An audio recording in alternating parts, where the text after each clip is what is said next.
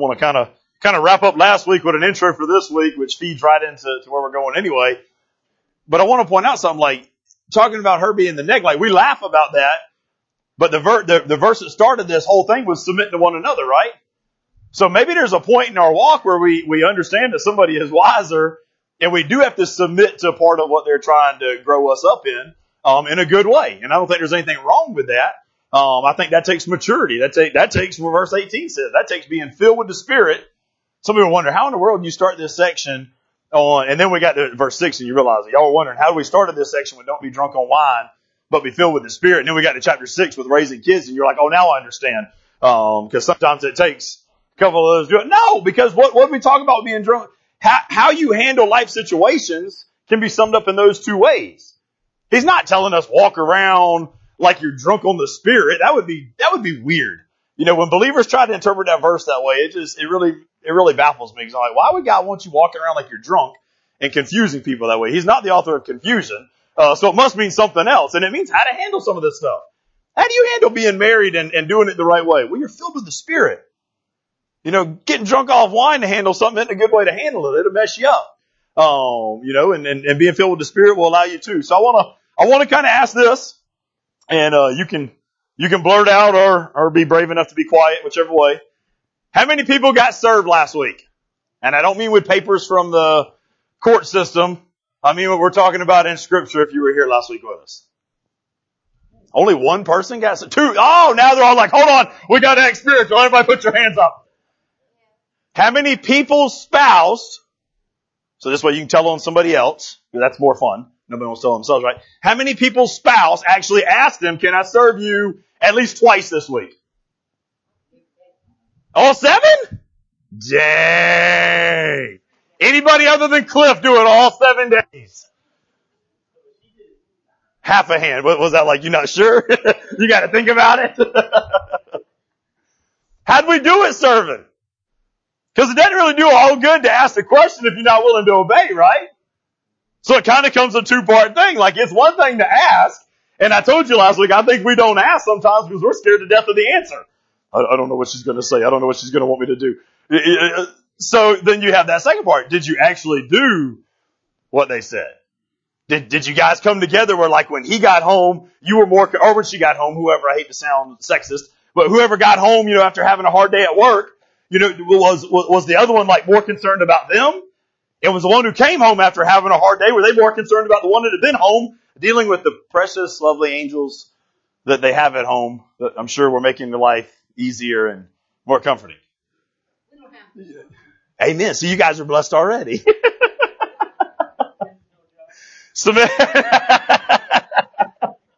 Submitting ourselves to one another is so much better than defending and protecting ourselves, is it not? And I think that's part of what, what, you know, Paul's getting at as he writes this section of, of this letter. And for us men, he's telling us flat out, like spiritual headship, it's not a license to do what you want to do. It's an empowerment to be doing what you ought to do.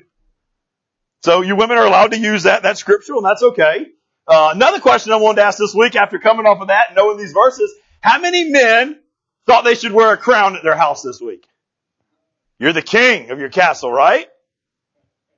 Because I wanted to use this last week and I realized this is, this, this, this is serious.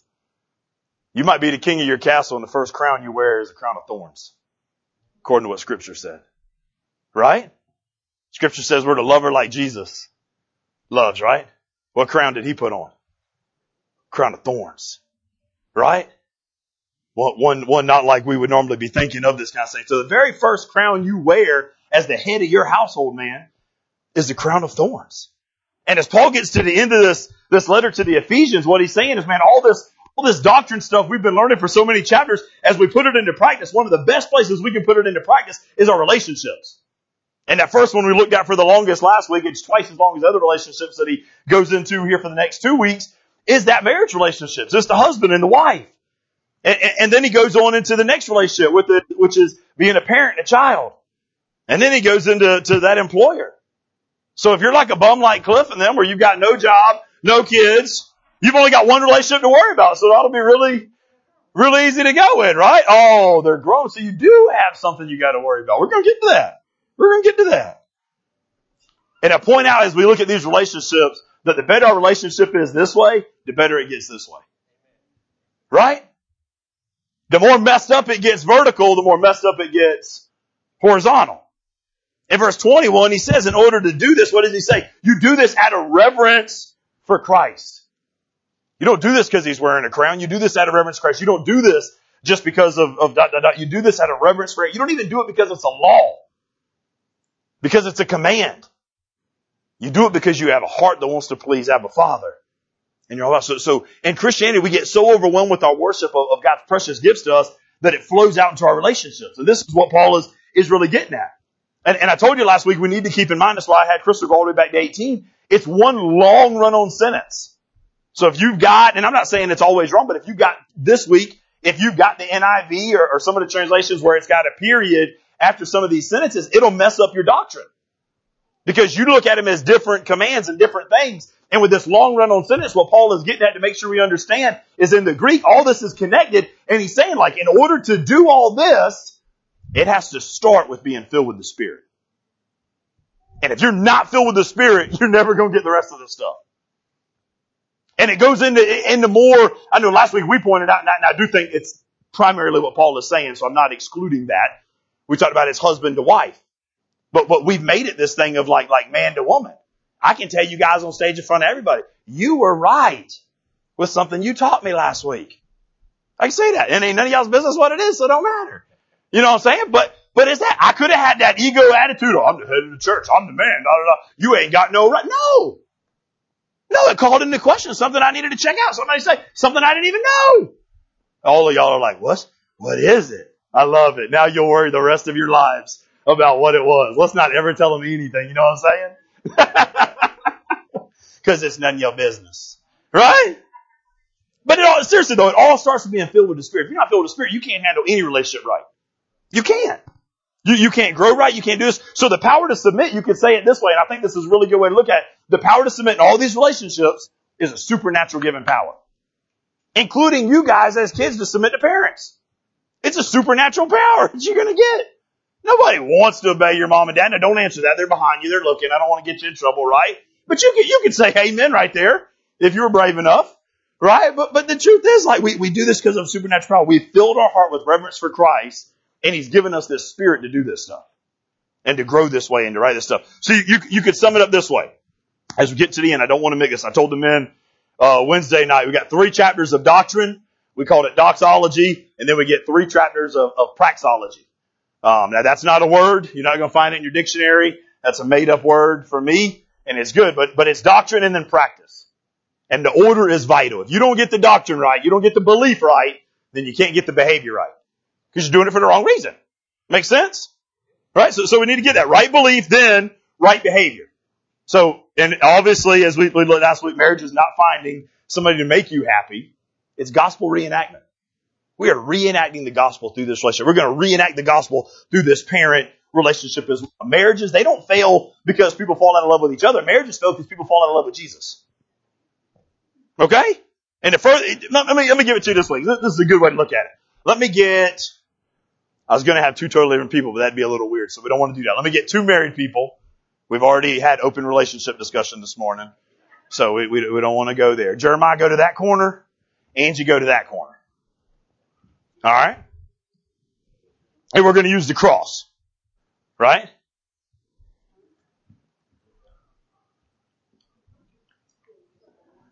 You can just go to your front corner. You ain't got to get further away from her unless you want to. Or get further away. It's good too. Oh, she's going all the way to her corner too. Never mind. All right. All right. So you see how this makes a triangle? Everybody see the triangle? All right. So for God's sake, don't give a real example. You understand that? Okay. For the Lord's sake, don't give a real example. Alright? I want you to yell across your triangle and correct him at something he needs to do. Not a real example.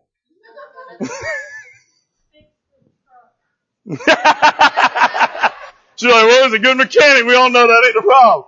Fix the truck, Jeremiah. That's what she's yelling. Now, did that draw them any closer? They're not any closer? All right, now this is the Lord, because he's part of the triangle, we want to make sure we got him right.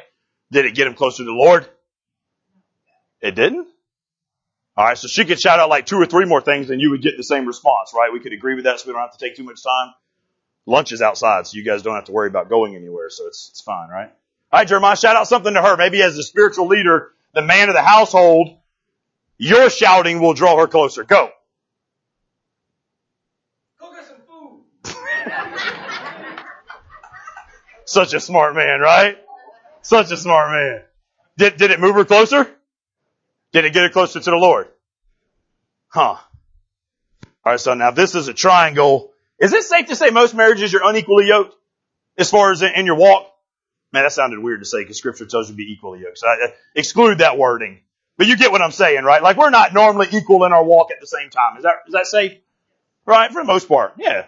That's why anybody who tells you it requires 50-50 is bull. You give 100 all the time because you're going to have to fill in for somebody else when they're, they're dropping off. That makes sense? We understand that? There is no 50-50 in marriage. That means when I'm having a really good weekend, I got 80, I get to pocket 30 of it. Right? I only got to give 50-50, so I'm going to pocket my 30. That's stupid. Does that make sense? Huh? If you're at 20, then somebody's got to pick up the slack. Right? I'm just saying, that's what it's got to be. So that's how it works. Alright, so given that principle, this is still a triangle. Angie just got awesome in her prayer life. Right? Like not for real. Y'all, y'all go with the illustration, right? Like, like she finally got this prayer thing right. And she's overcome a hurdle. So climb right over that first row. Oh, straight up over it. I want you to be like redneck. You might be from the north, but we're gonna turn you into climb again. You is praying, baby.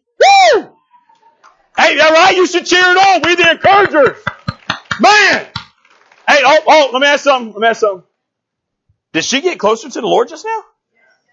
Through prayer, through practicing doctrine. Now, any, any, uh, geol, no, not geologists. What's that thing called? Trigonometry? What is it? Geometry, yeah. I actually made an A in that class, just so y'all know. I was just kidding, right? Alright, now, is, is she any closer to her husband? What? You failed that class, right? She was in the corner. You can't even see. What are you talking about? Right? Huh?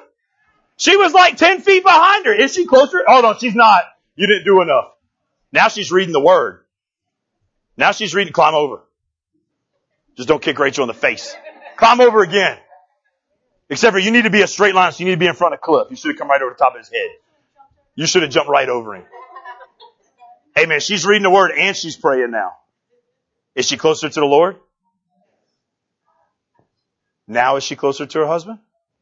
Oh, now you can actually see it. Right? So the closer she's getting to the Lord, the closer she's getting to her husband. That bum's still in the corner. But, but what's the result? He can be a bum in the corner because the closer she gets to the Lord, the closer they get together regardless, right? You see how the unequally yoked thing doesn't work? Or, oh man, I'm messing that. I need to quit using that word. You see how the 50-50 thing don't work? It doesn't work. She just did all the work. But she's closer to the Lord. And she's doing the work for the right reason then because she's aiming this way. And in the process of aiming this way, doing work to get here, she's now getting closer here. Man, now she hits a roadblock though. All your little ones are in the back, so we can call them brats, right? Those little brats drove her nuts one day. Just sit down right there. You're done. You can't grow no more. That brother right there's on a spiritual high though. Go ahead and just sprint up here like he'd been witnessing to Jesus. He done testified like he got something going on up inside of him that he had going up inside of him and so long. Oh, stop right there. You can't get all the way. Y'all seen Hitch, right? You never go all the way. You go 90-10. That's stupid for this illustration. I don't even know why I said it. Right? Did he get closer to the Lord? Did he get closer to his wife? Right? What if she took a couple more steps, like something good happened? I don't even know what, but like she just, she just did it, right? Man. Now what, what if, what if they were both taking steps? Like they started doing Bible study together, so they both take one step at a time. Right? And then, then, then as a spiritual headship, he put on the crown of horn, crown of horns, crown of thorns, right? Yeah. Come on, Lord, be with me today. You know I need the help, right? He put on the crown of thorns, and, and, and like he started a family devotion. So now, now they're they're taking big steps together, and then they keep going, they keep going, and they're right to Christ. But what are they also right next to? One another. You see the illustration now? Huh? The closer we get to the Lord, the closer we get to one another. You guys ask all the time, what can I do to make my marriage right? What book do I need? What psychology do I need to go see? What, what, what, practice? What video? What, what do I need to listen to? You want it? It's right here. It's been the number one bestseller its entire life. And that's not even afraid, like that's not advertisement, that's for real. Number one bestseller every single year, even with the corrupted, heaped up culture we got going on outside. You don't need all that other stuff outside, you just need this. And man, when they get close enough where this is what ties them together, it's good to look closer like you love one another. Right? Man, how awesome it is, right? Right? Alright, sit down, please. The truck and cook some food, woman. You know what I'm saying? Guys, do we, do we understand like lab, this is why lab one was so important though. And this is why I think God did it on purpose where we didn't get to wrap it all up last week and we get this little extra intro right here. Because if mom and daddy get right, what then happens? Well, God, we said last week, He's like this scientist, right? And He's got these laboratories. And the first laboratory was the marriage laboratory. So, so He's working in there. And then the next laboratory is, is that parent-child thing. Now, some of you are thinking, and Doreen was even thinking it. She told on herself, you're in like one of six positions in life. You're either a son or a daughter. You're a, a mama or a daddy. Or you're a combination of both. That makes sense? So in case you read this and you're like, oh, these four verses a day, they're not going to apply to me at all. Are you breathing? Are you alive? Then you are a son or daughter. Right? You were born. You, you were there. You got a parent somewhere. Even if it's a spiritual parent. You're telling me my parents suck. Well, that, that does suck, but they're spiritual parents, or there's some other, other people in your life, right? Alright, so, so then also, then if you have it, then you become a combination of. So this, these, these verses have something for everybody, man. Everybody. And just, just, just look at them as we, as we go back. Now, Crystal read the important stuff that she needed in her walk with the Lord. So I'm just going to skip down to like verse one of chapter six. My wife is great, by the way. She, I can let her be the neck with a smile on my face. Children, obey your parents in the Lord. I, I want to point out verse one, this right here before we even jump into this whole thing. You notice how each of these relationships is showing us how we relate to the Lord, right? Like that's, that's part of Paul's Paul's thing. Notice how the, the command is different. Wives were to submit, right? Husbands were to love, right? Now children are to obey. Now I prayed and I asked the Lord why he couldn't have said wives obey your husbands, but he just didn't do it. Um, and he hadn't changed scripture yet. So it must be a reason, right? Why? Because we're, we're gradually growing in this thing and become better.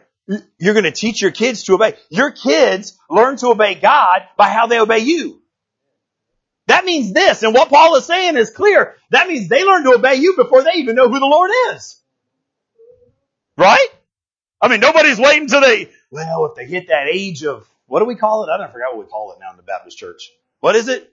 Age of accountability. I knew some of you Baptists would have got it right. That age of accountability when everything matters. Nothing matters before then. Everything just matters after then. I don't know where y'all come up with that dumb idea, but anyway, like we have that. We have that practice that's been preached and practiced forever in the South for some strange reason, right? So, like, you gotta. Do you not practice and teach your children then until they hit that age of accountability?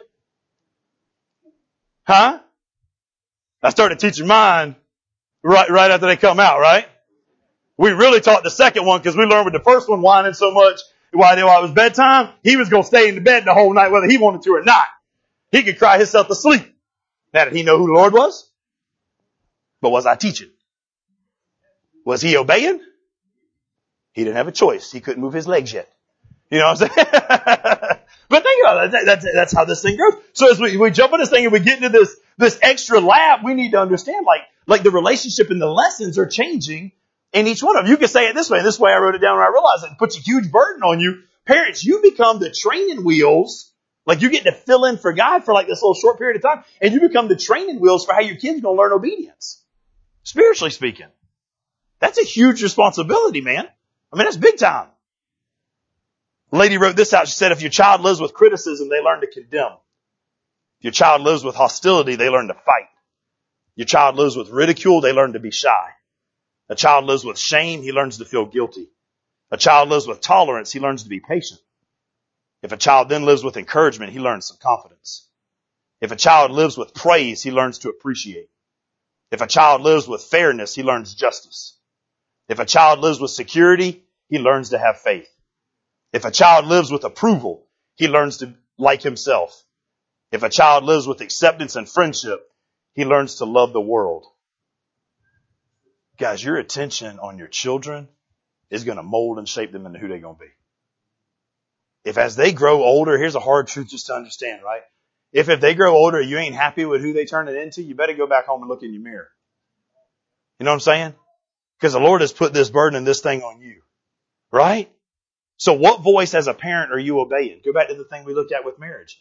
We do the same thing with, oh, I want to be a better parent. So we buy these books and we jump on these websites and we go hire this psychology and we go hire this sociology and and we go in all this. Why don't we just go to the Word? Why don't we just go to the Word that's got it all right there for us if we would just open it and get a hold of it? Why, why don't we just, and maybe we should have did this this morning. Maybe we should have like taken some time to, to fully pray and just let the Holy Spirit come in. Cause I can't fill all the gaps on parenting in 45 minutes. That's impossible. So I'm gonna do like Paul did. I'm kind of gonna hit some of the highlight moments, and then you guys ought to be filling or praying for the Spirit to fill in all those gaps. Man, where there's a quick, or go back and study yourselves and, and check this stuff out, right? That's, what we're commanded to do. So, so we, we get this first thing where, where, where we do this. And then the second thing in the second verse, what Paul does, he ties this thing back to the Ten Commandments. What does he say? Honor your father and your mother.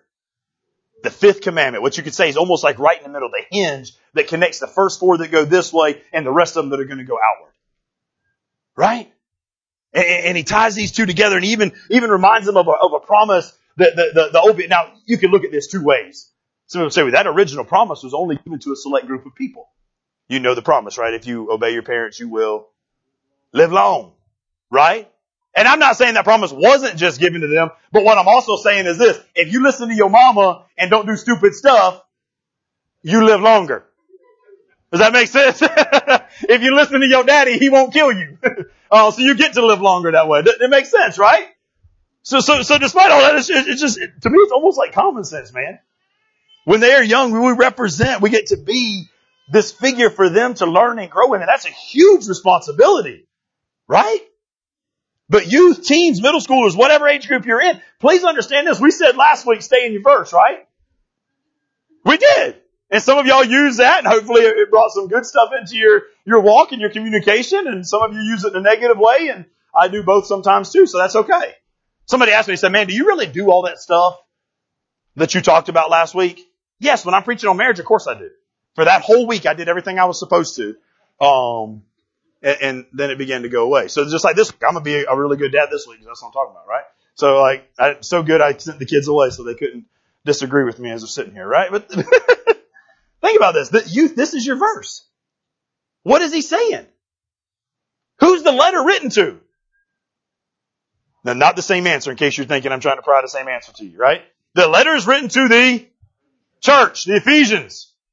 And as he gets through this thing, he preaches, he preaches, he preaches, he preaches. And then last week he said, wives. Then he said, husbands. And now what does he say? Children. He's talking to you. Meaning this, guys, two things, because this will surprise some of you. Kids were actually in the church back then. I know it just blew your mind. You're like, you thought they buried them somewhere and come back and pick them up afterward. No, they were in the church.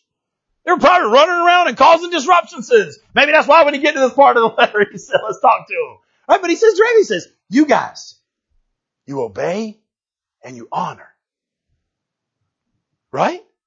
Now part of teaching, because I don't give you the same rule I give husbands and wives, they got to stay in their verse. Your mom and daddy gonna be all up in your verse. Right? You could apply that to switch some words around. But anyway, like, like they gonna be all up in it. Why? Because if they're training and teaching you the right way, they got to teach you your verse. Right? But it's your verse. You've got to step up. You've got to man up and understand like the way I submit to my parents is in the future most likely to be the way I submit to God. And that changes everything then, right? You wonder, well, what age group does this stop? Well, th- this guy is like super smart because what does he say? He says, kids obey. And then what does he go in? Then he goes in and says, later you honor. Notice how it changes. You've always got a responsibility. It's just the responsibility has shifted just a little bit. Huh? Not only means that children have the responsibility to obey, but parents have the responsibility to teach their children this obedience is what he's saying. Right? And it is essential that a parent teach child obedience. If not, what scripture's saying is a child's going to grow up not knowing how to obey God, even when he doesn't understand everything or doesn't want to. Think about it. When you when you first start instructing your kids stuff, do they understand why you're telling them something? No. When you first start your walk with God or later in your walk with God, in all honesty, do you understand why He's telling you to do certain stuff? Not at all. But you obey, right? What, what we've done is we, we've done this thing called delayed obedience. That's what we started training. We started training delayed obedience. Now, in the Greek and the Hebrew and the English, first time all three line up, this is a joke, so if you're writing this down as a note taker, please understand that. Right? So the Greek, the Hebrew, and the English, delayed obedience translates into the same word. Disobedience. Right? Now what I mean by that, and you're like, oh no, we don't teach that. We teach direct obedience. Do you? Cause I thought I did, and I got my little toes crushed. Right? Cause here's what I would do. Paxton, you clean up your room. One, two, three. What have I actually taught Paxton? You clean up the room sometime between I say your name and I say number three. I haven't taught immediate obedience. I taught delayed obedience, which is disobedience. Now you can do the right thing for the wrong reason too, right? So you gotta teach why you do stuff. Right? Does that make sense? Everybody's looking at me like, no, that doesn't make sense. You can even be spiritually on fire for the Lord and do the right thing for the wrong reason. Does that make sense? Everybody's looking at, here, easy example for you because it's an easy one to go to. You remember when they were toting the Ark of the Covenant? Right? God said, this is the Ark of the Covenant. I've got these rules established. You've got these rods. This is the way you're to tote it. This one guy, you remember him, right? Like the Ark goes to fall because clumsy people are walking toting it. And, and he's got so much love for God. The right thing. Am I right? Like loving God is a really good thing. We would not disagree, correct? That he thinks his little sinner hands are cleaner than the dirt on the ground. So what does he try to do? Tries to catch it. Well, what does God do to him? Kills him. You see now how you can do the right thing for the wrong reason and God, everybody's like, man, that's a horrible example, but it's real. Right? It'll prove a point in a heartbeat. Huh? Parents, how they learn to respect you and submit to you is how they're going to learn to submit to God. Right? Right? And, we talked about this, so we, and we always try to use this to get out of stuff. Right? Last week we wanted to know like how far the boundary is, you know, and or, or a couple weeks ago we were talking about sex. How far is the, the boundary before I can cross the line? This week it would be the immediate question of, well, how old do I have to be to quit listening? Right? I would assume that the people he's talking to when he says obey is people who are still living in the house, right? Because you better obey if you're still under the roof. Right? And I think as he switches to honor, it's somebody who finally got a job and got out on their own. Right? So I don't know what age that is for each person, but, but as it applies to, to us, it applies to our whole lives, by the way. Men, we looked at this back in Matthew a few weeks ago. Remember the, the, the, the religious people were getting on Jesus. They're like, man, your people aren't doing this. What's the first thing Jesus comes back at them at? Well, your people are trying to find a way out of tending to their parents when they get older. You realize that? Like they were commanded to tend to their parents and they were using religious ways. Dedicated my money to the church so I didn't have to give it to my parent. You know, so study Matthew and check it out. It's there, right? And, and, Jesus gets on them about it. He's like, you're trying to find ways to get out of doing what you're supposed to be doing. The point is obeying God. And you do that through honoring your parents, right? You do that through being the training wheels, right? By the time you leave the house, you're supposed to have a shifted that authority. This is what it's supposed to be from your parents to the Lord. And if the authority is shifted the right way, you bring honor to your parents. That makes sense? If the authority didn't shift, then you're in trouble. Right? So, so here's some practical ways, because we're practical people, right? We want, we want real practical ways. Here's some practical ways you can still honor your parents. Call them. Yes, just with that cell phone thing that you have. It's that easy. Call them. Keep them involved in your lives. No parent ever feels like they're consulted too much or too little in your life. I promise. Okay? Call them. How about asking their opinion? They've got a lot of years on you. They probably got more opinions than you got. Right? I don't mean you gotta take their opinion, by the way. But honor by calling and checking it out. Hey, what do you think about this? Hey, what do you think about this, right? How about three? How about just saying thank you? Is that hard to do? You ever just look at somebody after they've done something for you and you say thank you? Like, take care of them. And, and then that fourth one, the thing we just talked about with Jesus and Matthew, making sure they're taken care of in their old age. Huh? Making sure when they are retired and don't have a job, but they still got food on the table. Right? Make, make it, make, still making time to be with them. Making memories with them. This is the way you honor them. Being obedient to the Lord and doing what the Lord's uh, bathed in your life to do. Now understand this. I love, I don't think it's a complete accident. I love how Jesus come in and set the example for this as, a, as, as future daddy, Abba Father, because he is one with the Lord, right? But then as a child also, right? Because he's obedient to Christ, all the, he's obedient to the Abba Father all the way to the cross, so we know that one. But you ever read anything about Mary being like, oh, that little disobedient heathen? No! Because he listened to her. He could have looked at and said, woman, I'm actually God. I'm not going to listen to you. But he didn't. And some of y'all need to understand this. I think Jesus had a stepdaddy on purpose. Because he knew how messed up our world was going to be years later and how often and common that was going to end up being. So what did he say? He said, I'm going to teach you even how to obey your stepdaddy. Because what did he do? Well, he must have really liked him because he took after him in his job. Correct?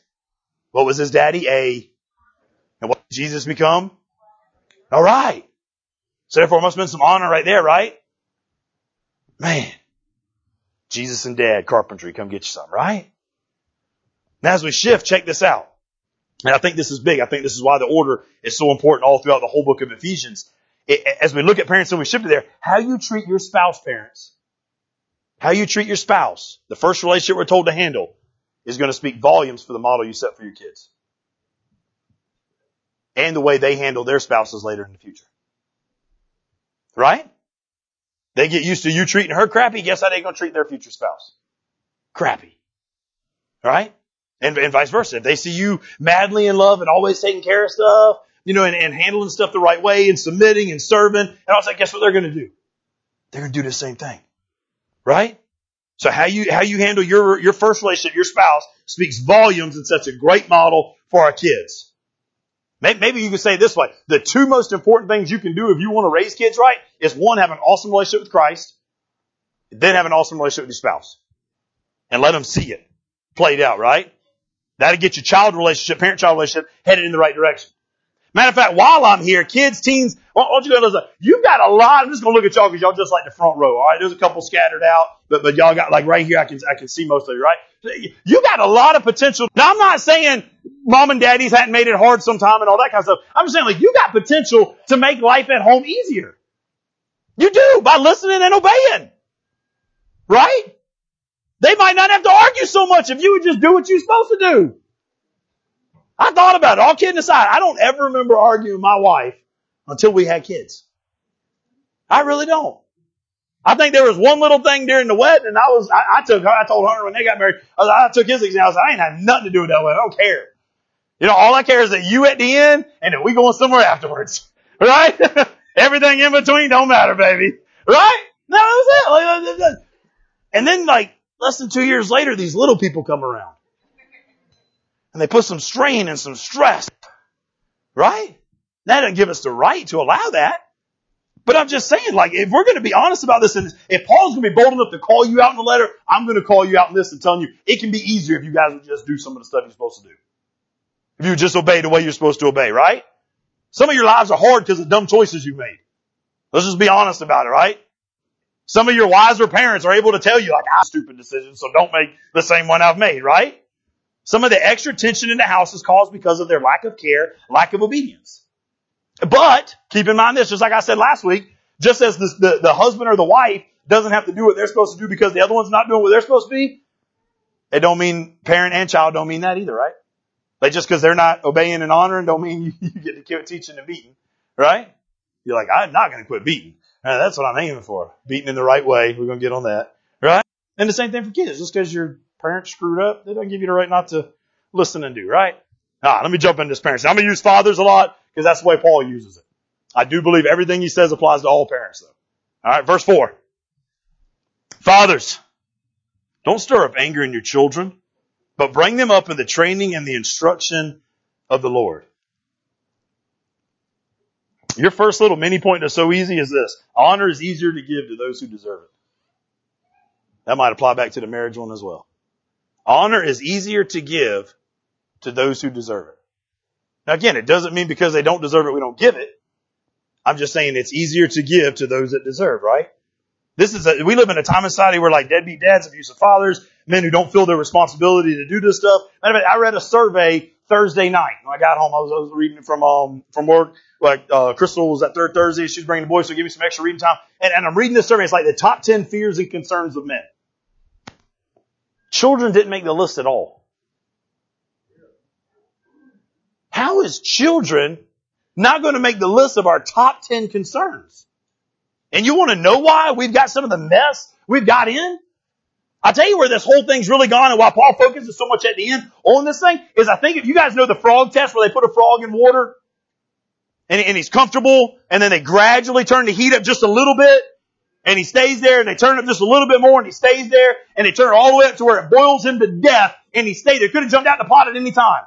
We've got comfortable with stuff we should have never been comfortable with and now it's just easier to stay in the pot. Getting boiled to death. Right? That's what we've done, I believe. Maybe not. Men of God, you ought to take this as a challenge to improve ourselves. I mean, it really ought, it ought to be something that, that we, we stand up and we want to honor God and we want to receive the honor that's due to us by what God said. Right? I, I, I gotta know, please circle, highlight, whatever. I already said it, that it says fathers. You notice every time there's parenting instructions, it's always given to men? Huh? But yet, who do we see do more of the parenting in today's world? Oh. How about the book of Proverbs? Right? You go to the book of Proverbs, probably contains, if you need an extra book to read for, for parenting, this is it, Proverbs. Probably contains most of the parenting instructions out of any other book in scripture. Who's it addressed to? A man. It's a daddy writing to his son, telling him how to do this stuff, right? Does this not illustrate even more boldly that God has called men to be the spiritual leaders of their home? And we get mad about it and we have all these debates on what women can and can't do, women wouldn't have to be stepping up to the plate and doing the stuff they do and it wouldn't be a debate if we were doing what we were supposed to be doing. That's the easiest way to look at it, right? Like, oh, well, well, all over churches all over the world now, like there's, there's just women, they're taking over. Yeah, because you sat on the couch and did nothing. Thank God they took over and kept the church afloat for as long as it's kept it afloat. Rather than argue about what they can and can't do, let's just be like, thank you. Thank you for filling the shoes. Thank you for stepping up when somebody else did. Thank you for carrying the torch. Now let's get it back right and do it right way, right? I could stay on that for a long time, but I told y'all we'd end on time today. Two weeks over, I'm not allowed to go to third. Right? Number four, again, do not provoke your children to wrath. Guys, as parents, we've got a huge opportunity to make our kids angry. But there's a right way to do this and a wrong way to do this, right? Overcritical attitudes, that, that'll, that'll, that'll make them a little angry. Right? What does it say? We're supposed to be training them up to do this kind of stuff, right? Now this is written, and, and please understand, this is why this is so neat for this time frame. This is written to a time frame where they lived that old school way of whatever daddy said went. He didn't have to care about nothing else. So what is, what is Paul actually saying? He, the gospel's introducing a fresh element. He's saying parental responsibility now is to actually think about that little fella's feelings. They ain't never had that thought before. It's always just been whatever I say goes. Now he's, he's, he's increasing this and upping the standard a little more. And he's saying, no, now you get to think about how it makes them feel when you tell them to do something, right? It's no longer just this absolute uh, thing. This is a revolutionary concept that's going on. When you're disciplining a kid, let me put it this way. Don't you dare discipline a kid. I'm not even going, I'm not even going to sugarcoat around. Don't you dare discipline a kid when you're in need of discipline yourself. You understand what that means? That means if you can't control yourself, you probably need to step away from the problem for a little while. Right? Because how can you discipline somebody when you're in need of discipline yourself? That makes sense? Have that, just have the courage to do that, man. Have the courage to step aside when you need to. Now there's two ways we bring up wrath, two main ways, there's probably more than that. Two main ways we provoke wrath in our children. The first is a lack of discipline. You understand that? It's not usually the discipline that brings up the wrath, it's a lack of discipline. Look out in the world today. Those that aren't disciplined, what are they doing? Whatever they want. Why? Because they've never had a standard set before them. Right? So, so, so they've gone this way. The second way is this, and please understand, when I think back to how Paul has started this letter, I now think it ties in perfect to this relationship so well. Right? Because, because what's the second way you can provoke a, a child to wrath is this. You realize each of your children is uniquely made? I never understood how opposite three people could be until I had three kids. And you're like, I don't think you can be opposite three ways. You can. I don't know how it's possible, but it became possible. Right? And I, and I think if you had more kids, you would say, well, opposite can be four ways and five ways and six ways and, you know, whatever it ends up being. Right? Like, like they, they're, they're just so different. And I say that to say this, if you punish, if you punish all your kids the same, you're probably missing the mark somewhere. Your kids are wired differently. They're uniquely made. They are God's great gift, you know, in, in His creation thing. And if we punish them all the same, that means we think they're all the same when they're not. There's some kids you can give a stern look to, and they straighten right up. There's some kids that need a whole bag of switches, right? And, and, and that's what it takes. Somebody's like, we got one each over here, right? Amen. I got a couple of myself. You know what I'm saying? Like, yes. But it, but it makes sense when you really think about it, right? You, and the problem is sometimes maybe this. Sometimes maybe as parents we get so busy that we don't learn our children. Maybe that's the main problem. Maybe we hadn't learned our children and maybe we hadn't learned what makes them sensitive enough and maybe we hadn't learned how to handle situations the way they need to handle situations. If the stern look could get it done, why get a switch? Does that make sense? Oh, Pastor, you saying we shouldn't beat them? No, because I'm thinking if they need a daily beat, you daily beat them.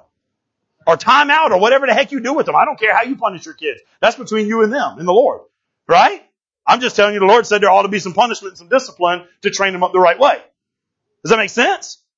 But I also know when I read this verse and I check it out and study what he's saying, it means that if I look and get it done, I don't need to get a switch. But also, if I need a switch to get it done, I'm not negotiate with a little terrorist. Does that make sense? Why am I going to count to three if I know I'm going to get to three every single time? That's a waste of both our times. I taught delayed obedience, and now I still got to beat them. Or put them in timeout, whatever you guys do. You tell we beat in our house, right? right? So, we do both, by the way. We want to bargain with them. You don't bargain with a terrorist. Right? America got that principle right, man. Huh? You don't start counting or none of that stuff. Unless they know number one is it. Huh? Chapters one through three, God designed. What did he talk about? He talked about how he, did, how he designed us, how he loves us, how he created us, right? And then he talked about how he filled us with his spirit. Well, if he designed us all unique, then a spirit-filled home requires parents who are submissive, submissive to God's design for each of those children. That makes it hard, guys, because it's not a one-way gets it all done. Do you understand that? I think we fall in a trap sometimes where in the world we think, oh, it's just one way for everything. No. Each person God handcrafted and made different. That means it ain't one way for all of them. You got one kid you got to do this with. You got to, you know what I'm saying? Like, like one kid just wants to sit in the room with you and they feel loved. The other kid, you know, for some reason you got to be actively playing a board game with. The other kid you got to be in the yard with. The the other kid who I, we don't even have because we well maybe they do because they're bipolar and they got two of each on each of the children. Or then you know, it's just different. Each of them's different. Each of them requires different. Each of them needs different. That's okay. That's a good thing. Let's just praise God for the uniqueness He's made us in. Right? How boring would life be if we were all the same? Then the big part. Probably the biggest part. Bringing them up in the training, still verse 4. Man, verse 4 would stay on for a while, right? Bringing them up in the training and the instruction of the Lord. That means your primary focus as a parent is character development. That's what it's meaning, right? You're shaping their heart toward God. Gospel shaped discipline is less concerned about controlling behavior and more concerned about the shape of their heart. T- taking it even further just to prove it. That, that means w- w- when you're getting stirred up in anger, most of the time it's because you've shifted into behavior controlling. Am I right? When you're stirring up anger, it's because you want to control, you want to make them just like you, or just like that model kid in the book, or just like that little dork at the other school that never, you know what I'm saying? Like you, you, you've done that. Yeah, I'll, I'll throw it out there real, right? Huh? Your convenience is more important than their development is what we happen. Am I right? When, when we get real with it? Yeah, how many, how many parents ever said this? Don't embarrass me. All of us, right? We said that, right? Don't, don't embarrass me. It's why you got one standard at home and another standard in public. Voddie Baucham says if you can't say amen to that, you should have said ouch. Right? Think about it. You got one standard at home, you got another standard in public. Why? Well, you've now trained your kid to understand that you behave two different ways, which has created what? Hypocrisy, which is what she just said the Lord hates. So now we've trained them up to be hypocrites. Are we doing a good job? Hmm. Maybe not. Right? One set standard. God has one. You don't understand God has one set standard for you, right? Maybe, maybe that's the problem. Maybe we didn't understand because we thought we were supposed, we grew up in church, so we were supposed to act holy on Sunday and act however we wanted the rest of the week, and we developed ourselves two standards, so now we thought we could raise our children to have two standards. That should have been a real ouch. Hmm? And there's other books on this stuff, man. But you can't, you get it all. They, even the other books that got it good, they got it from scripture, I promise you. Huh? Training is the same word as chastening in Hebrews chapter 12. Uh, uh, uh, admonition is the same word as teaching. I should have just said the teaching word. It was easy, right? But they're both in scripture. Look, look at 2 Timothy 3.16 and 1 Corinthians 10.11. Both the purpose of scripture right here. Parents raise their children on the word of God. All scripture, everybody say all. All scripture is inspired by God and it's profitable for what? Teaching, rebuking, correcting, and training in righteousness. What if when you open your word with the kids, that was the principle you were going off of? What if when you open the word with your wife or your husband or a coworker if you don't have any of those relationships? Right? Because we're going to get there next week.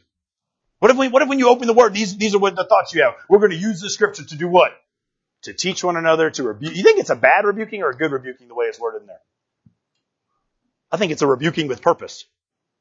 You're not just rebuking to make them feel bad. You're rebuking so we can get some, some change going so we can say, hey, you were right. Let's get it fixed for next time. Right? That's, it's easy, man. Huh? Correcting, training, training how? Oh, specifically, training in righteousness. Would he become righteous all at once? No, we've talked about it before. Righteousness is a process. It's like sanctification. You're getting more right. You're getting closer. It's a triangle. You're getting closer to the Lord with more steps you take. Now we didn't do it for the sake of time, but don't you think there's steps where they could have went backwards? Right? And if they took step backwards, they'd not only be getting further away from the Lord, they'd also be getting further away from their, which with the little angels in the middle, what does that mean? They're now torn further apart. Right? Because they don't know who to follow. How about, how about the next one? Now these things happen to them as examples. Oh, these were examples. We're supposed to actually use this stuff. Like it's not just story time. And they were written as a warning to us. Oh, it's a warning too. On whom the ends of the ages have come. What's he talking about? He's talking about you use all this stuff that's written in here, not only as, as examples to learn from, but as warnings to go against also. If that's what it is, right? Huh? Somebody said, well, I just need a good example to follow as a dad. I remember sitting down with a couple of guys. They were already, they were already dads, but they made some mistakes in life and, and they just got to a point where they were ready to get right. And they said, well, I, I need to, one of, one of them made me feel good. Don't get me wrong, but at the same time, it, it, it, it's scary, right? One of them was like, man, I, I just need to do, do, do like you're doing. No, no, no, no, no. No, you don't. You know why Paul talks about these relationships? Because you can't fake these relationships at home like you fake them in the world. And I'm not trying to tell you I'm the biggest faker or anything like that, but I'm telling you, obviously I can put on a way better show here than I can at the house. This is being honest, right? I don't need to lie about it. There's, there's, there was moments this morning. I want my, my, well, she's not here, man. She's upstairs painting. Haley, I tell you what I told her I was going to do to the printer. Y'all laugh. I'm dead serious. She was going to the barn to get me to steal bat, my little girl. You know how awesome a little girl that is? I said, I want to beat that printer that it can't print no more. I kept it clean, but I was mad. She knew I was serious. She said, Daddy, you want me to go to the barn? There's a bat in there. For that split second before I hit and call mama to come fix this stupid electronic device that I hate, right? I'm just telling you like it is. I'm be real. Right? For that split second, I was like, get to the barn, baby.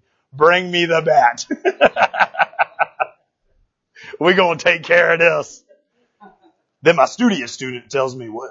Dad, that means we have to buy another one. You got to spend money. Listen, tightwad, it would be worth it to buy a new one at this point. You know what I'm saying? It would make me feel good on the inside, right? My, my point is this, where, whenever we change and we're bold enough to admit we need to change, there's a great example to follow. Great example. His name's, his name's Abba Father. He's the greatest father you'll ever find, the greatest example you ever get. And I just want, I just want to end the last last 10 or 15 minutes talking about him, right? Because here's what scripture says about him, right? Matthew chapter 5, 48 says he's perfect.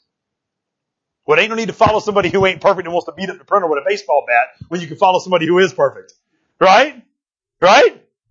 He's perfect. Philippians 4 chapter 20 says, now to our God and our Father Abba, He should have glory forever and ever and ever and ever, right? Earthly fathers, if you need an example to follow, let's follow this one.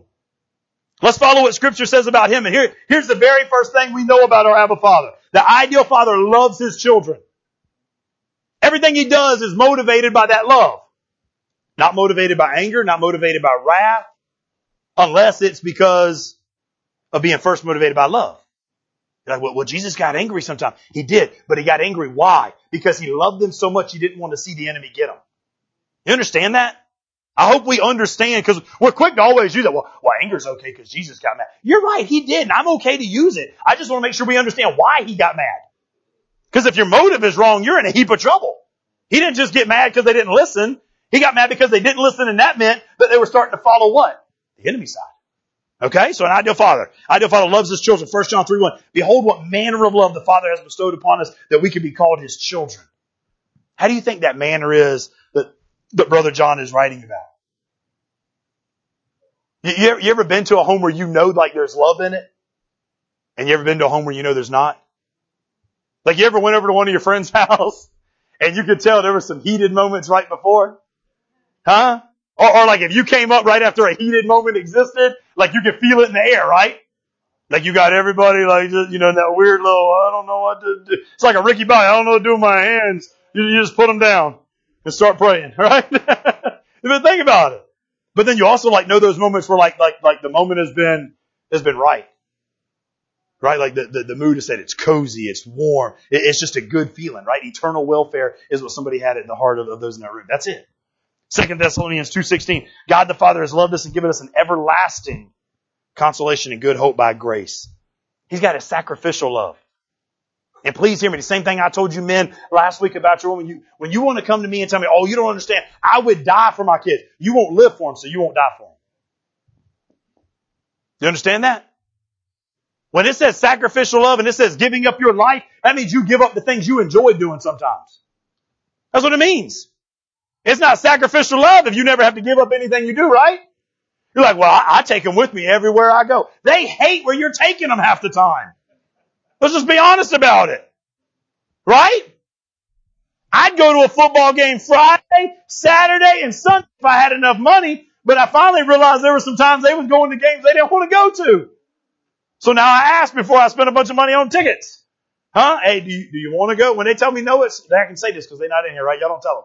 When they say no, I'm like, oh man, I had the tickets in the cart. All I had to do was hit submit. You don't understand. But we don't go. Why? Because what good is it to sit there and they're miserable all the time? That ain't good quality time. It's like a punishment. Huh? Then you get moments where your little girl wants to go to one with you and you're like, really? You almost want to talk her out of it because you don't understand why she wants to go. You know what I'm saying? Then she goes and like, she just wanted to be right there to chat the whole time. You don't understand, man. It, I can say it because she's upstairs. It was so much chatting going on. The guy beside me at the end of the game goes, I didn't think she could ask you one more question. me neither, brother. Me neither. She better be open the ref in the next game. That's all he's right. But man, you know, you know how good that feels when she put in little football earrings and just wanted to go to a game to be with me. I figured it out. I was too dumb in the beginning. I was like, well, maybe she wants to run around. You know, those kids that get out there and they run around sometime and go play and, and all this stuff. And then I realized she, she just sat there the whole time right beside me. but it was good. I realized it. Each kid's different. Each kid's different. How about the manner of love described in 1 Corinthians 13? Huh? Suffers long and is kind, does not envy, does not parade itself, is not puffed up, does not behave rudely, does not seek its own, is not provoked and thinks no evil. It does not rejoice in uh, iniquity, but it rejoices in the truth. It bears all things, believes all things, hopes all things, endures all things. Is that not the kind of love we're supposed to have for our kids? Is that not the kind of love we're supposed to have for others? Ideal father, Abba father, he loves us. Ideal father knows us. He knows the needs of his children. This is a pet peeve for me, and I'll tell you why in just a second. Matthew chapter 6 verse 8, Matthew chapter 6 verse 32. Both of them, Jesus is talking and he tells them, our heavenly father, my father, Abba, he knows the things you have before you even ask. Wow. You know how good you got to know somebody that you know what they want before they ask? Women, y'all listen to me. Or, or men listen to me both ways. It goes both ways. If you think you've fallen in love with somebody, watch what they do for you or watch what they got to ask all the time. If they still asking what your favorite color is after five years, I'm just going to be honest with you. There's a problem. There's a red flag that should be waving. You know what I'm saying? If they don't know how to fix your coffee after you've been living together and been married for, for six months, there's a problem. Okay? This is not complicated stuff. If you care about somebody, you learn what they like. And it goes both ways. Women, if you continue to bring the car home not with gas in it, you don't care about what we like. I don't care if you've been driving to Columbia four days a week to get your law degree. Right? I'm just saying, like, that could be an example. I'm not talking about anybody. That would be rude in the sermon, right? Think about it, guys. Think about it. You, you, you, you learn what they like. How about, how about this? How many earthly fathers are actually concerned enough, observant enough, maybe I should put it that way, or communicate enough to know what their children's true needs are? You want to know our favorite thing? I'll just, let's just go ahead and get it out there, right? Our favorite thing is dad is this. Take them to their mom. I don't know what they want. Am I wrong or am I right? Okay. I was wrong, maybe it was just me. Huh? If it was just me, that's fine. I've repented for mine. Right? I'm getting into heaven still. Huh? Think about it though. What do we do? Now it's one thing when they're little and they're whining. Would you, you ever notice how much a mama notices about a baby? They got like a special power. I'm serious. They do. They got a special power. They can hear a cry and know if it's the cry for a diaper, for a bottle, or just for wanting to get out of the bed. I think they're faking it half the time. Cause I wouldn't know the difference. You know what I'm saying? Like she'd been right every time. Huh? But they got this ability to, to at least pretend they know what each cry is. And then, then they've got this, not, not to be too blunt, but to be honest, this is a really cool connection for real. Don't take it the wrong way, right? Like they've got, the, they got such a strong physical connection and emotional connection with the child. They can feel when that child wants. You, you, some of you ladies can, can, can testify. Some of you men who have been there can testify. Like, like when it's time to feed, a, a woman knows, right? She can, she can feel it literally. She's like, oh, it's, time to feed. I got, got to let some of this stuff out. But that, that's how connected she is with her child. That's awesome. I mean, that is cool, man. Right? That's some good stuff. Why don't we get that connected?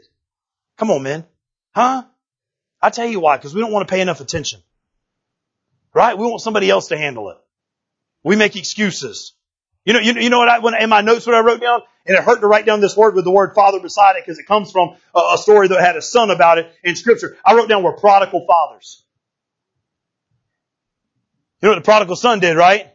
He went off and squandered stuff so he could make himself feel good for a little while. It's what we do as men sometimes. We become prodigal fathers, right? We, we don't, we don't care enough to even ask our children what they want or what they want to do or pay enough attention to check it out. Why? Because we're involved in the game, the TV, the newspaper, or something else to self-interest us instead of them. Ouch. That's what Voddie would say. Let's move on. Ideal father provides for the needs of his children. This works. This is a good transition, man. Why? Because you can tell when, when you're not meeting a child's needs by the way they react, right? You can tell when they don't like what's going on in the situation, right? If you can't tell, you're either blind or dumb. Right? Think about it. You can see that, that anger raging up or whatever before it pops. So why not stop before you push them to the popping point? I'm not gonna lie to you, like me, me at least me and Paxton. Now, I tell you, ours are all wired very different. And that's okay, that's good. But with Paxton, like I, I, I can poke that thing. Like in a good way, and he likes to be poked. Maybe he doesn't like it. Maybe that's a weird way of putting it. He's okay with being poked to a certain level. But that, that took practice. I'm not telling any man to jump into this. Right? Because I poked too far for too long. Right? But now I've learned like I, I can poke and I can poke and then I know when to, alright, I just got my finger there. I'm not going to hit the last one. That takes training on my part. Right? He had to train me to understand that. That's why I can, I can yell and tell him to get up off a football field and his mama, different kind, wired differently. She goes racing down there like it's the end of the world. He got the wind knocked out of him. Get your butt up. You know what I'm saying? Like ain't nothing broke. If it is broke, you army crawl to the sideline. We ain't got no time to stay on the ground. Right? Mama over there running down there with the video. Oh my baby, I don't even know what's wrong. Woman, if you cross that fence, you're going to embarrass us all and you're walking home. You know what I'm saying? Like I'm scared. What's going to happen next time? Right? What if he does get hurt? Is she going to run across the fence like that crazy mama that wants to hug on her baby or something? No. Ideal fathers provide for their needs of their children. Because they know the needs of their children, right? What, what did he say in Matthew 6 a little bit later after saying that daddy knows exactly what you ask before you ask? What he tell? He goes, he feeds the birds because he knows what they want. Right? So don't you think he even knows because he cares even greater for you what you want?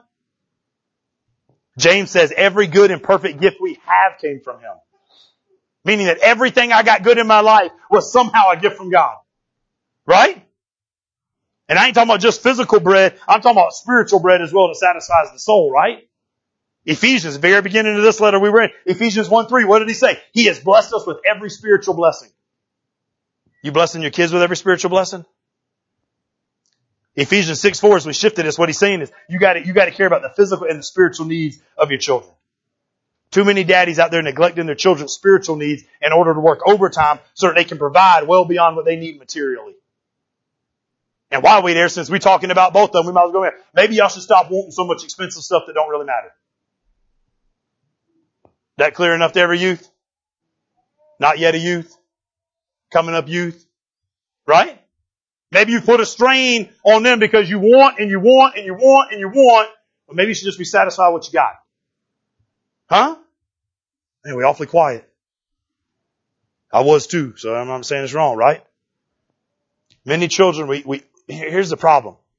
And this is the parent's problem. It's not, I do, I, I pick on the kids because yeah, and some of that pushes the parent this way. Let's just be honest. It's the parent who's supposed to be able to say no and yes, right? Isn't that responsibility the Lord gave you? Huh? So then why is it sometimes we sacrifice spiritual needs so that we can meet physical needs? What's more important? Didn't we say at the beginning of this thing we're supposed to be raising them up for their eternal well-being, not for their physical well-being? First Timothy chapter 5 verse 8 it says, if anyone does not provide for his own, and especially for those in his own household, he's denied the faith and is worse than an unbeliever. Yeah, we can say ouch on that one. He's talking to the church, which means what? He's talking to in your home. So that means in your home you better be providing. But then he says, if somebody in your church needs something, we take it to other relationships, because that's what it's talking about. What is he saying? Like you better be tending to the needs here, and then you can outstretch your resources out there. You gotta get an order right. God is all about order. He's not a God of chaos. Sometimes we mix that up. An ideal father, yes, disciplines his children. What does God say? God says, because I love you, I instruct you, I correct you, I punish you. This is my form of discipline, right? the same way we should be. What, what does Proverbs chapter 3 says? For, for whom the Lord loves, all capitalized Lord. So about, for whom the Lord loves, he corrects. Just as, look at the example he gives, just as a father does in his son whom he delights. Well, if we always say verses work both ways, what if we switch it all up? Then what are we saying? For if God don't love you, he don't correct you. And if a father don't delight in his child, he don't correct him. So is that what we want to preach then instead? No. We want to preach what the verse says, right? Chapter 13 verse 24 says, He who spares the rod hates his son, but he who loves him disciplines him promptly. At the right time. At the right time. Proverbs 23 says the word beat with a rod. I want to point this out because we read this thing and we take it two, two totally opposite ways and there's a problem there, guys. Oh, I'm supposed to beat them. That ain't what it means. No. You gotta beat them, right? We, we use it two ways. Some people go against it because we don't like the way it sounds, and then the other people, we go too much into it. Angie, when you start cooking, I'm glad he pointed that out. It's about time you start, right? You may bake a cake. What you gotta do to bake a cake? You gotta beat some eggs. Am I right? Is that the same beating as a child? But it's the same word. Is it not the same word? We're like, oh, what does that mean? That means when you look at the Hebrew of this word, you're checking out it's to mold something in a way to make it have the purpose it's supposed to have. Oh, you beat an egg. It works with bacon so good. You beat an egg. Why? To create a cake. You beat a child, not with your fist, by the way, right? But, but, but, but you, you mold and shape a child what? To create them in who they're supposed to be or who they should be, what they can be. Almost on time. Matthew 6:14, he forgives. If you forgive men their trespasses, your heavenly Father will also forgive you. An ideal daddy forgives his children. We don't hold grudges. You know what I'm saying? We got enough problems in our household from grudges that have been held for too long. Need to have start having some forgiveness. Notice how we ended with forgiveness on our kids. We, we ended, I don't know if you remember last week because we got to the end real fast, but we ended with forgiveness of our spouses. Get over stuff, man. You got to. You got to. And some of you are sitting there and you're wondering, how in the world can I do this? Go back to Ephesians 5, 18. You don't do it by getting drunk on wine. You do it by getting filled with the Spirit. Colossians chapter 3 verse 16 talks about the Spirit life empowering us to do this stuff. Let the message about the Messiah dwell richly among you, teaching and admonishing one another in all wisdom and singing psalms and hymns and spiritual songs with gratitude in our hearts. You see what it's supposed to do when we get filled with the Spirit? Huh? How do you train your child? How, how did Moses and Joshua train their children? Go back to Deuteronomy chapter 4. You remember how they did it? And I'm not telling, this is not a, an ending where like, oh, every father should be a pastor. No. I'm just telling you to tell them about Jesus. What they do in Deuteronomy chapter 4? What did he tell them? You keep telling them about this stuff over and over and over again. Why? You remind them of how faithful, I don't know it was on the screen. You remind them and you remain faithful to Yahweh. You remind them how faithful God was to you. Why? You remind them of the commands that He's preached to you. Why? So there comes a time in their life where they look back and they remember and they pass it on to theirs and they pass it on to theirs. You tell him, man, he can part seas, he can make walls fall down, he can make the blind see and the lame walk and the dead come to life. Our God is awesome. Right? Maybe I should do it this way. You know, there's always this test. There's this test where you can ask kids and your wife or spouse about what's most important in your life, right? So that's how we're supposed to be going. What, what if I was to ask dads how awesome your kid thinks your hunting gun is or your bow? Or your new car, your motor part, your lift kit, your new tires, your new wheels, motorcycle. Huh? What would they say? Some of them smiled just now, so I know you done bragged about something this week. Right? About your team that's finally winning. It ain't won games in years. Right? We five and one, baby, but we do have a hurt quarterback, so it's alright. Uh-huh. So you got to think about it. You go, what, what is it that we brag about to our kids that we tell them is so often? I mean, so awesome. What is it we tell them often is awesome? Uh huh? Is it the Lord? Is it the Lord? Psalm 71, David writes, this is good, man. I want you to hear what David's saying. I'm just going to use two more verses. He says, even when I'm old and I'm gray, Father, Abba, God, do not abandon me. Then I will proclaim your power to another generation, your strength to all those who are to come. Your righteousness reaches heaven. God, Father, Abba, you have done great things. Who is like you? What, what is David saying to God? He's saying, God, I want you to be with me so I can tell everybody else how awesome you are. Do we have that kind of attitude relationship with Christ? I want you to be with me for the sole purpose of me just being able to tell everybody else how awesome you are. Me be able to cut on lights for them to see. Genesis chapter 18 verse 19. Abraham and his, his, his, uh, his stuff. It says, for I have chosen him now, if, if you got your Bible, I want you to just write a little note. What? For what? I have chosen. What have you chosen him for? In order that he may command his children and his household after him to keep the way of Yahweh by doing righteousness and justice. Why? I want you to write the word why. In order that Yahweh may be bring, that Yahweh may bring upon Abraham what he has spoken about to him. What, what is God's plan? To bless all the nations. Through what? through Abraham's offspring. How? By him teaching his offspring how to obey God. We always talk about wanting to change stuff outside, right? We always want to correct this world and, and get it back on the right path, right? Are we not having the same principles probably that Abraham should have? Should it not be if we would check, check our stuff into the next generation, then the next generation would take it out there and keep it going? Is that not what he's saying? God's plan for a collapsing culture is for us to be responsible and do this. Now, now, he's not gonna make you. I can't make you, but we can both encourage you. We can both help you and make you understand through stuff like this where God commands, man, I need you to step up as parents.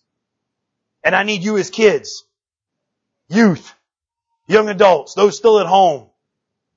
Maybe if you're old enough, you need to get a job and get out and that'll solve a lot of issues. But maybe if you're not still there, right? Like, I, I need you guys to understand, like, this is how you obey and this is how you honor. Last, last note you need to write down. Discipline develops, it doesn't destroy. True discipline, since we're talking about discipline, right? True discipline develops, it doesn't destroy. If your existence behind disciplining your child is to destroy them, you've missed the mark. But if it's to develop them into what God has designed them to be, something real special can take place. Father God, we thank you for this morning. We thank you for our time with you. We thank you for your word, God. We thank you that you care enough about the home life, Lord God, to spend so much time in these verses with us on it. Father, I pray this morning, God, that if we hadn't been heeding to your example, Lord, that we will open our eyes, open our heart, and open our mind to see the changes we need to make. God, if we hadn't been honoring our, our parents, above all, if we hadn't been honoring you, Lord God, as our spiritual father. Lord, I pray that you open our, our eyes to see that as well. See the changes that need to take place, God. See what we need to do. See what we need to start practicing. God, help us to get our behavior right because we got our beliefs right. God, I feel like if we are, if we were motivated the way you've written this letter to us, Lord God, the right way, where belief comes first, understanding comes first, doctrine comes first, Lord God, we'd be following with joy in our hearts through the rest of it. Make it joyful for us, Lord God, to follow you. In your great and holy name we pray. Amen.